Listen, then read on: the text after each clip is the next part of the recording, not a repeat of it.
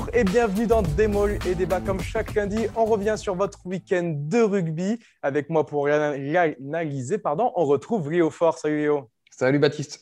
Et on retrouve également Vincent Bissonnet. Bonjour Vincent. Ouais, bonjour Baptiste. Bon, c'est l'enseignement de ce week-end et il est assez particulier parce que plus la saison avance et moins le championnat se décante, 13 équipes sont mathématiquement encore concernées, soit par une qualification en phase finale, soit par la lutte pour le maintien.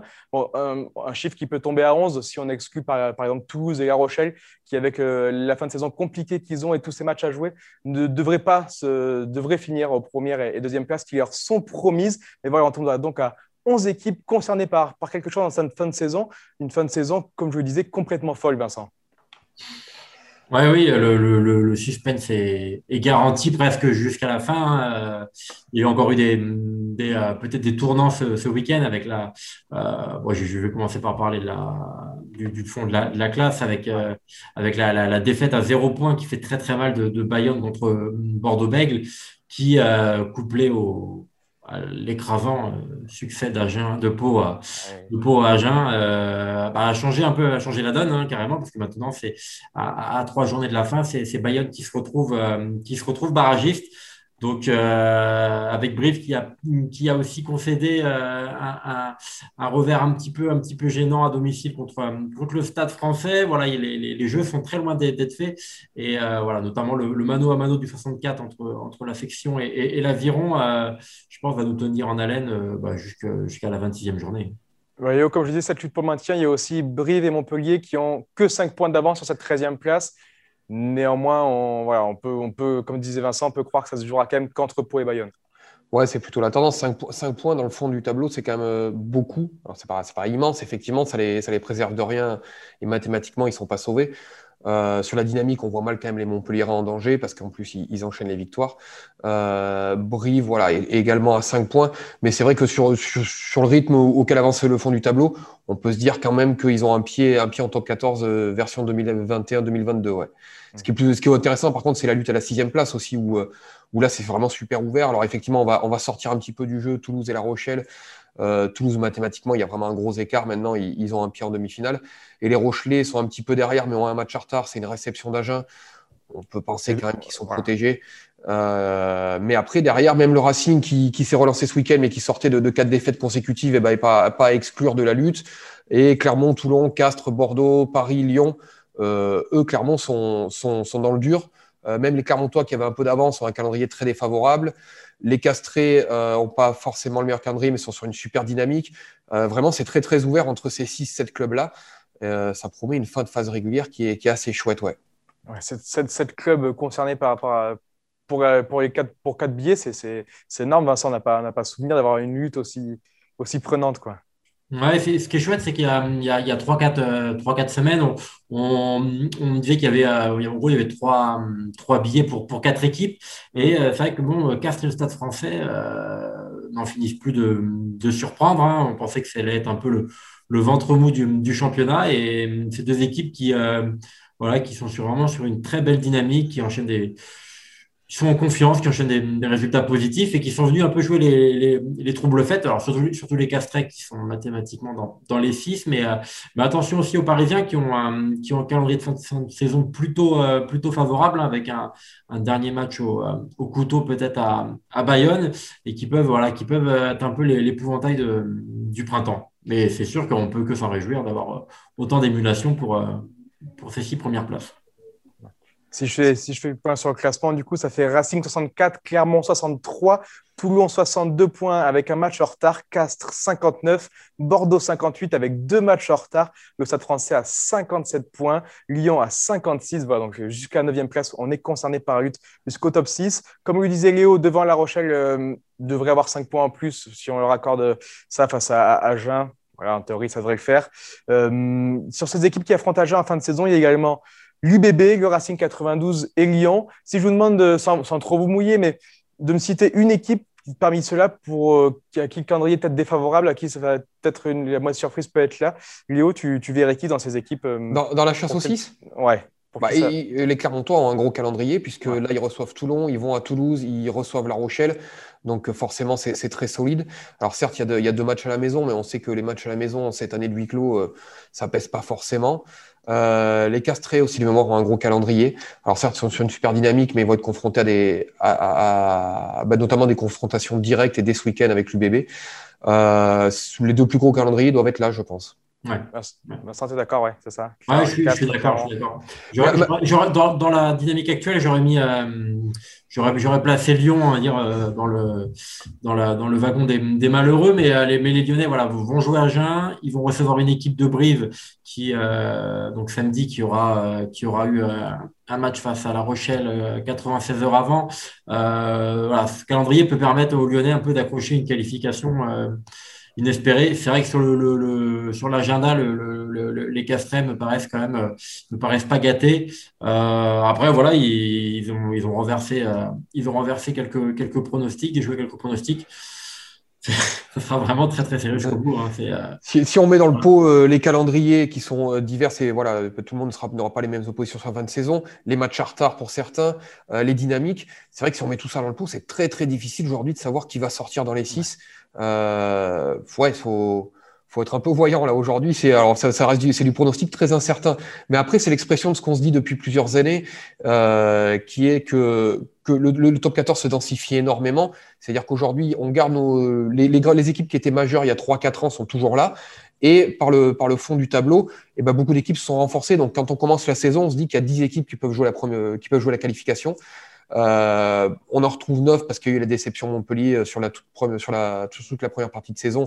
Donc, ils sont un petit peu largués au classement, même s'ils reviennent bien. Mais, euh, mais voilà, les, les 10 équipes qu'on se dit armées aujourd'hui en termes de budget, en termes d'effectifs, en termes d'infrastructure pour aller jouer une qualification, bah, elles sont au rendez-vous. Donc voilà, l'excitation, c'est ce qu'on attend de ce championnat. Et, et il n'a peut-être jamais autant livré, ce championnat. Voilà. C'est vrai, que quand on, vit une saison assez palpitante avec des rebondissements, c'est vrai qu'à l'arrivée, on a, on a quand même une hiérarchie qui est, qui est plus, plus ou moins respectée. Il manque peut-être effectivement, euh, allez, on va dire 10 points à Montpellier pour, euh, mm. pour, se, pour, se, mêler vraiment à la lutte euh, avec Lyon, avec Castres, avec Bordeaux, leur vrai championnat, voilà, on dire de la, de la, de la 5 à la, à la, à la 10. Mais, mais voilà, quand on voit le, le, fond de tableau, même si on, on pouvait penser que Pau peut-être avait un petit peu plus de peut-être de marge sur le, les, formations de, de, de, bas de tableau. Mais pas qu'au final, voilà, une saison à rebondissement, mais euh, on va dire que la loi des plus forts euh, prévaut, euh, prévaut quand même. Et, tant mieux, hein, mm. on, pouvait difficilement espérer plus, de, plus de suspense. Et à, trois journées de la fin, ça devrait quand même forcément finir par se décanter. On passe à la question qui fâche. Vous avez commencé à, en parler de Montpellier qui, qui retrouve des couleurs. La question, la voici. Altrad a-t-il trouvé son entraîneur en la présence de, Philippe Saint-André? On le rappelle, il, était en tant que directeur sportif. Il a remplacé Xavier Garbajosa en milieu de saison.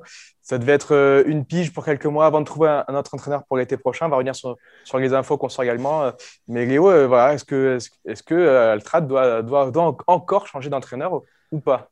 Le problème de cette question-là, voilà, pour, pour, poser complètement, c'est que ça sera euh, Philippe Saint-André ou Franck Azema. Euh, mhm. ça, c'est plus un secret, c'est même un feuilleton, là, au stade où on en est. Euh, c'est un club qui a besoin de stabilité, Montpellier, ça paraît évident à tout le monde, qui a besoin à un moment de, de se poser, de travailler dans la durée. Le problème, c'est que même en conservant Philippe Saint-André, il n'y a pas vraiment de stabilité, parce que c'est un entraîneur, un entraîneur qui a été propulsé, tu l'as dit, en milieu de saison. Mhm. qui, dès sa nomination, le président a clairement fait savoir que c'était une solution euh, c'était un intérim et c'était euh, c'était pas une solution durable. Philippe Saint-André aussi a fait savoir qu'il n'était pas forcément intéressé par rester proche du terrain pendant très longtemps. Donc en fait, même si aujourd'hui il les conserve, c'est de la fausse stabilité. C'est il euh, y, a un côté où on, a déjà du mal à se projeter à moyen terme. Donc oui, factuellement. Ce club-là a besoin de stabilité, mais est-ce que conserver Philippe Saint-André, c'est mettre de la stabilité? En fait, non, parce qu'ils ont, ils ont déjà brouillé les cartes avant qu'il soit conservé. C'est c'est un petit peu le drame de ce club qui, des fois, a, le talent pour se mettre euh, tout seul des incendies là où il n'y en a pas en fait.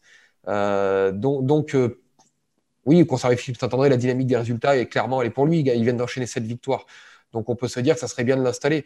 Sauf que le président a déjà dit avant qu'il n'en avait pas envie, l'entraîneur non plus. Donc, donc comment, vous, comment se projeter dans ces conditions-là quoi? Hmm. Moi, je, suis assez d'accord avec Léo. Hein. Enfin, je j'irais même plus loin. Hein. Moi, j'aurais fait un peu table rase. Voilà parce que ça fait des années que Montpellier voilà, chevauche un peu les, on va dire les, les, les projets hein, avec, avec Verne Cotter, avec Garbajosa. On voyait vraiment pas où ce club voulait aller. Il y avait toujours deux ou trois têtes. C'était un peu bicéphale, tricéphale. Mm même presque, voilà, euh, même si peut-être que Philippe Saint-André était, était, bien dans son rôle, mais j'aurais euh, voilà, j'aurais laissé euh, les, les, coups des franches à, à Franck Azema pour repartir sur un, sur un tout nouveau projet. Ah, voilà, c'est quelqu'un qui, qui, qui, est entraîneur depuis 10 ans, qui a, qui a, une vraie expérience, qui a une vraie expertise, qui, qui, a, a, un peu tout connu et qui a des titres.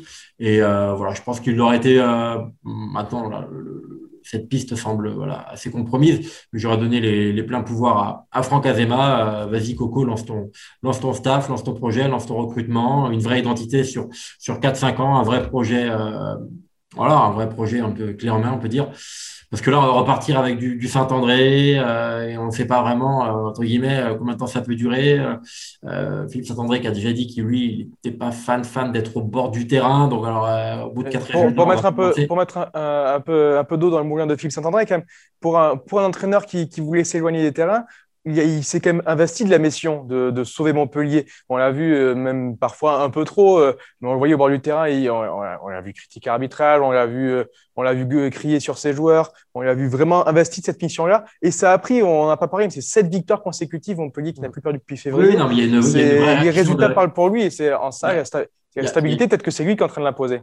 Oui, effectivement. Après, il faut, faut pas oublier, voilà, la vérité, c'est celle des joueurs avant tout. Hein. Je pense que quand même, il y a, suffisamment de grands joueurs à Montpellier pour, euh, pour, euh, pour que ce club euh, voilà, ait pu relever la tête. alors, je n'enlève rien à Philippe Saint-André, hein, évidemment, mais ce qu'ils ont réalisé sur deux, trois mois, guillemets, ça n'a rien à voir euh, avec euh, la constitution d'un projet sur, euh, sur, le, terme. Et voilà, je suis pas sûr voilà, que ça soit sur 3, 4, 5 ans le bon choix pour Montpellier pour enfin trouver la, la sérénité et, se poser voilà, parmi les, les, 3, 4, les 3, 4 ténors du, championnat.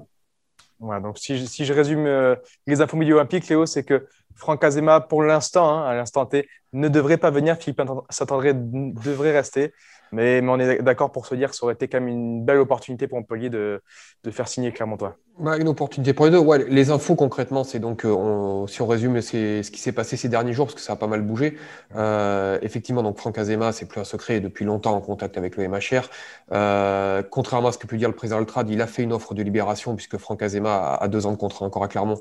Il a fait une offre à, à la SM, offre qui a été retoquée, jugée insuffisante.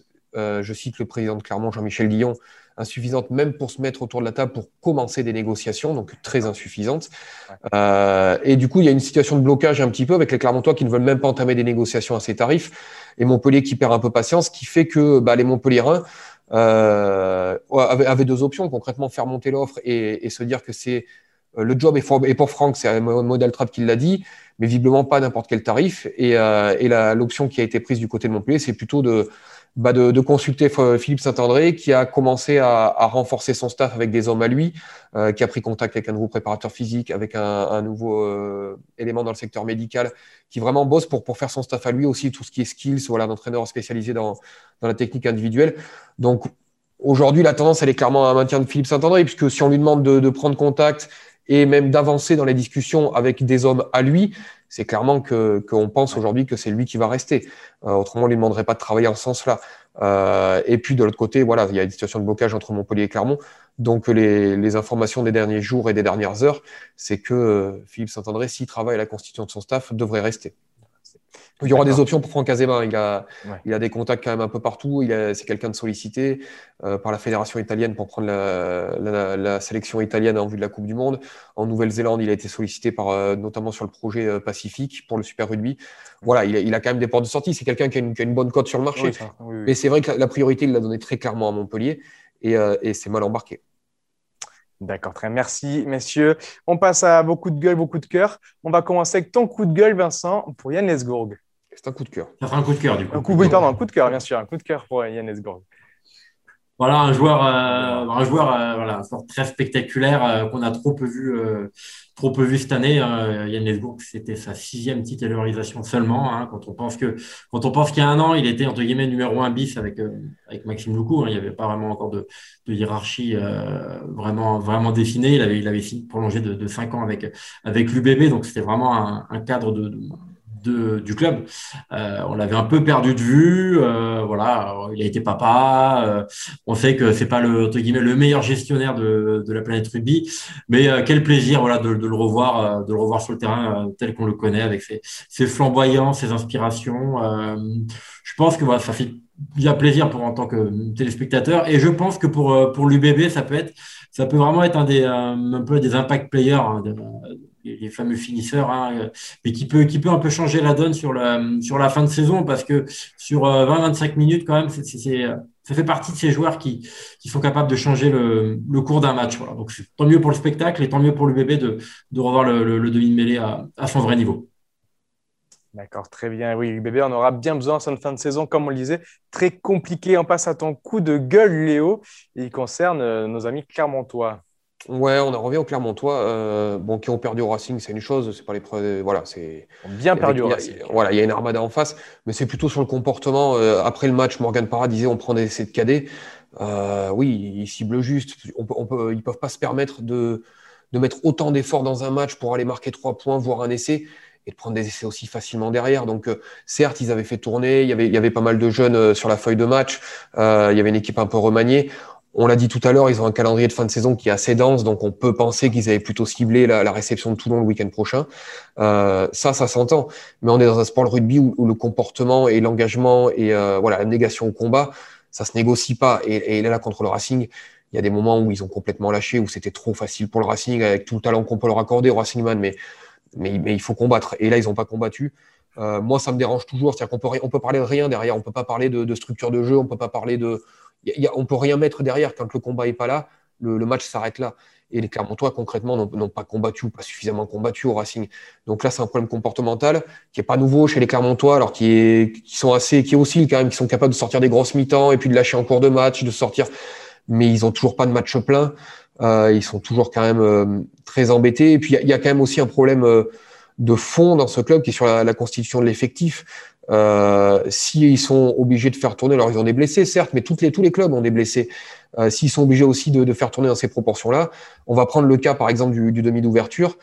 euh, ils ont commencé la saison avec seulement deux ouvreurs, ce qui est déjà très light quand on, quand on entend jouer et la Coupe d'Europe et la qualif en top 14 de front. Euh, en courte saison, ils ont perdu Jack McIntyre, qu'ils ont remplacé par un Joker, qui est un joueur qui vient de deuxième division anglaise, qui est en contact avec des clubs de Pro D2. Donc, faut pas s'attendre à des miracles. Eh ben, c'est un joueur qui a un niveau de, de deuxième division et qui est pas invité à ce niveau-là. Donc, il se retrouve dans un cas de Lopez dépendance, euh, qui a énormément joué, euh, forcément, puisqu'il était le seul, le seul cadre du poste. Qui, ce qui devait arriver arriva à s'est blessé. Mais ça, à la limite, c'est, c'est de leur faute à eux. C'est pas la faute à, la malchance. Il, y a, il y a des postes qu'il faut tripler. Quand on vous entend jouer ces, ces sphères-là, il faut, voilà, le poste d'ouvreur, le poste de pilier droit, le, le poste de numéro 8, c'est des postes qu'il faut tripler. Et, euh, et, donc voilà, ils peuvent s'en prendre aussi un peu qu'à eux-mêmes. Donc si on met ça bout à bout entre bah, des erreurs qui ont été commises dans, dans le recrutement, très franchement, et, euh, et, puis des problèmes de comportement où, euh, où c'est voilà, c'est un sport où il faut plaquer. Je crois que ce week-end au Racing, ils loupent plus de 20% de leur plaquage. Donc une fois qu'on a dit ça, il n'y a plus rien à débriefer du match. En fait, le match il s'arrête là. Donc tout ça mis bout à bout, bah, ça fait 45 points. Ça fait une, une prestation qui n'est pas franchement digne d'une équipe qui entend jouer le titre euh, qui les remet sous pression en plus parce que ce match-là, ils prennent zéro point, mais ils doivent prendre le bonus face à Brive et ils le lâchent en fin de match aussi sur des erreurs un peu grossières. Et c'est pas la première fois, ça arrivait plein plein de fois cette saison où ils ont lâché des bonus qui leur tendaient les bras. Et ben, ils se retrouvent dans une situation où ils sont un peu sous pression sur la fin de saison alors que franchement, ils devraient avoir une qualification assez tranquille en poche. Quand on regarde leur, leur, avance au classement, ils ont compté, je crois, 9 ou 11 points, je crois, à un moment sur la, septième, sur la sixième place. Ah, il y a un mois de sang, ils voyaient quatrième assuré, c'est sûr. Ouais, voilà. Euh, mais c'est une équipe qui est, qui est, quand même franchement instable, euh, qui a des vrais manques dans sa constitution, qui a des vrais manques dans le comportement. On peut penser qu'ils sont quand même en balotage favorable pour la qualification. Maintenant, il va falloir voir dans quelles conditions ils se qualifient, est-ce que ça sera à domicile ou pas et qui va aborder ses phases finales, quoi qu'il arrive, avec peu de certitude, ce qui, ce qui fait un peu, un peu tâche sur, sur un club de ce calibre-là. exactement. Et comme tu disais, Léo, au, 10 mai, clairement, on n'a toujours pas de, match référence, de match plein cette saison. Et, c'est vrai que c'est inquiétant. Leur, plus gros match, il est peut-être à Bristol, qui, avait été, euh, qui avait été vraiment, il vous avait été vraiment excellent, mais dans une configuration de match qui leur convient. C'est-à-dire que Bristol est une équipe qui ouvre énormément le jeu. Euh, il y avait eu énormément de points dans ce match. Et là, quand il y a des espaces, c'est vrai qu'ils ont des individualités, euh, notamment derrière. Je me souviens de Penaud, Matsushima, qui avait été brillant. Mais, mais dès que le jeu se durcit, dès qu'on est dans, des notions de combat, et on sait que les phases finales de top 14, ça peut être des jolis matchs, mais il va falloir quand même commencer à faire la guerre devant. Et c'est des schémas de match qui leur plaisent un peu moins. Euh, oui, ils vont aborder ces phases finales s'ils y sont, clairement dans la peau des outsiders. Voilà, très bien, merci Léo. On conclut cette émission comme toujours avec le prono et on reste sur les Clermontois. Comme tu le disais, c'est la fiche de samedi soir. Mm. Clermont reçoit Toulon. récemment, c'était une finale de top 14, cette affiche-là. Alors Vincent, euh, quel est ton, pronostic sur cette équipe? À, qui tu donnes un, petit avantage? Est-ce que les Clermontois peuvent rebondir selon toi? Les Clermontois, ben, on va savoir euh, un petit peu de quel, de quel bois ils sont faits, hein, parce que là, effectivement, après leur, euh, leur, match euh, vraiment en, deçà, en deçà de leur standard au Racing, notamment une première mi-temps assez fantomatique en, défense, effectivement. voilà, là, c'est un vrai test de, caractère face, à des, face à des Toulonnais dont on dont on parvient pas trop à mesurer la, la véritable, la véritable forme, le véritable niveau. Hein.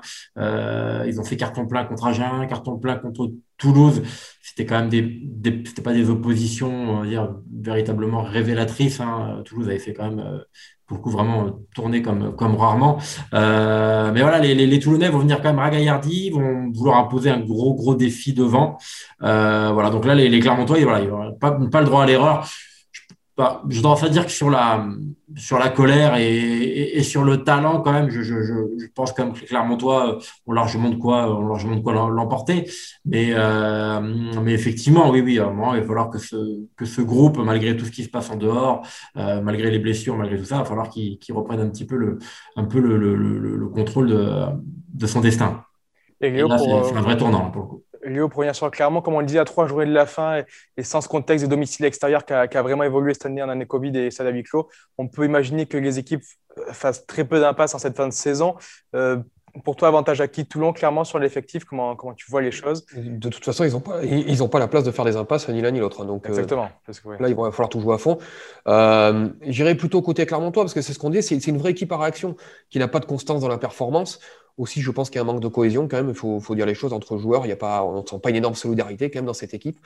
Euh, voilà. Il y a, Mais par contre, quand elle est en danger, quand elle est au pied du mur, elle est capable de sortir des choses intéressantes, cette équipe clermontoise. En face, Toulon, effectivement, va s'enliser, reste sur une bonne série, mais face à deux oppositions quand même euh, c'est difficile. Et, on, a, on, a, un peu la même sensation côté Toulonnais qui a du mal à enchaîner les bonnes performances. Deux équipes qui se ressemblent un peu dans leur saison avec euh, des vraies qualités individuelles, des, des mi-temps parfois superbes et puis derrière ça se relâche, quelques performances par-ci par-là. Mais ouais, j'irai sur les Clermontois parce que eux pour le coup ils ont vraiment vraiment derrière le derrière leur calendrier c'est euh, déplacement à Toulouse, réception de La Rochelle, hein, les deux premiers et les deux équipes clairement au-dessus dans ce top 14. Donc s'ils lâchent des points face à Toulon euh, ils vont être en grand, grand danger pour la qualification. Eux, ils n'ont pas le choix, les Clermontois. Donc, on peut penser, bah, comme d'habitude, de toute façon, on le sait, ils vont être ciblés devant. Donc, euh, là, je rejoins Vincent, les Toulonnais vont chercher à leur imposer un gros combat.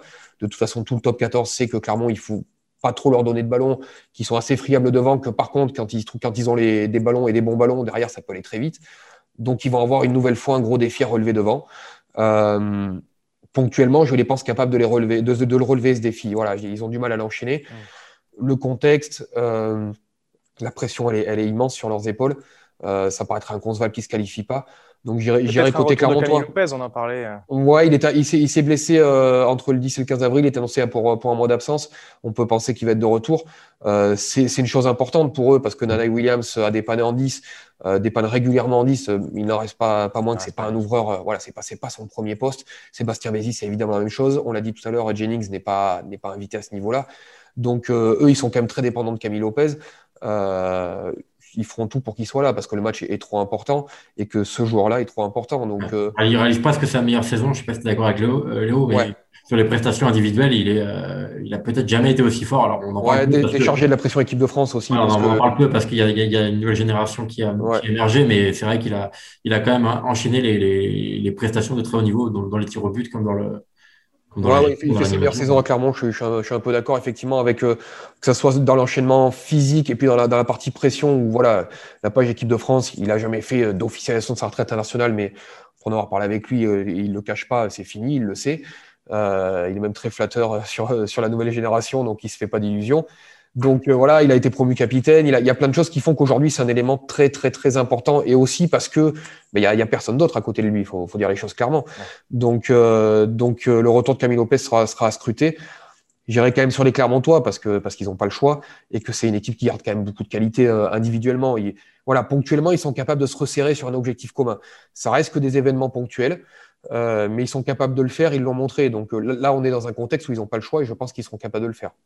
Allez, très bien. Comme vous le disiez, euh, tous les deux, d'accord. Léger avantage pour, euh, pour Clermont ce week-end face à Toulon. Euh, voilà, merci messieurs pour, pour cette émission. Retrouvez donc les analyses sur ce match et sur tous les autres matchs de ce week-end vendredi dans votre journal Midi Olympique. L'actualité du rugby en continu sur rugbyrama et midioolympique.fr. Bonne semaine à tous et à la semaine prochaine. Au revoir. Bonne semaine. Ciao.